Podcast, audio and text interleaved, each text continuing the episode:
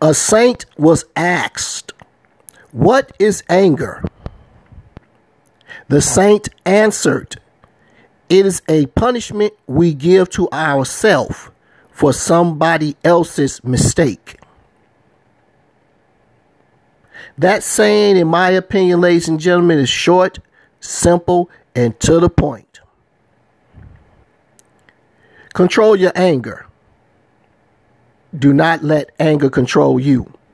But more importantly, always maintain control of every situation and circumstance.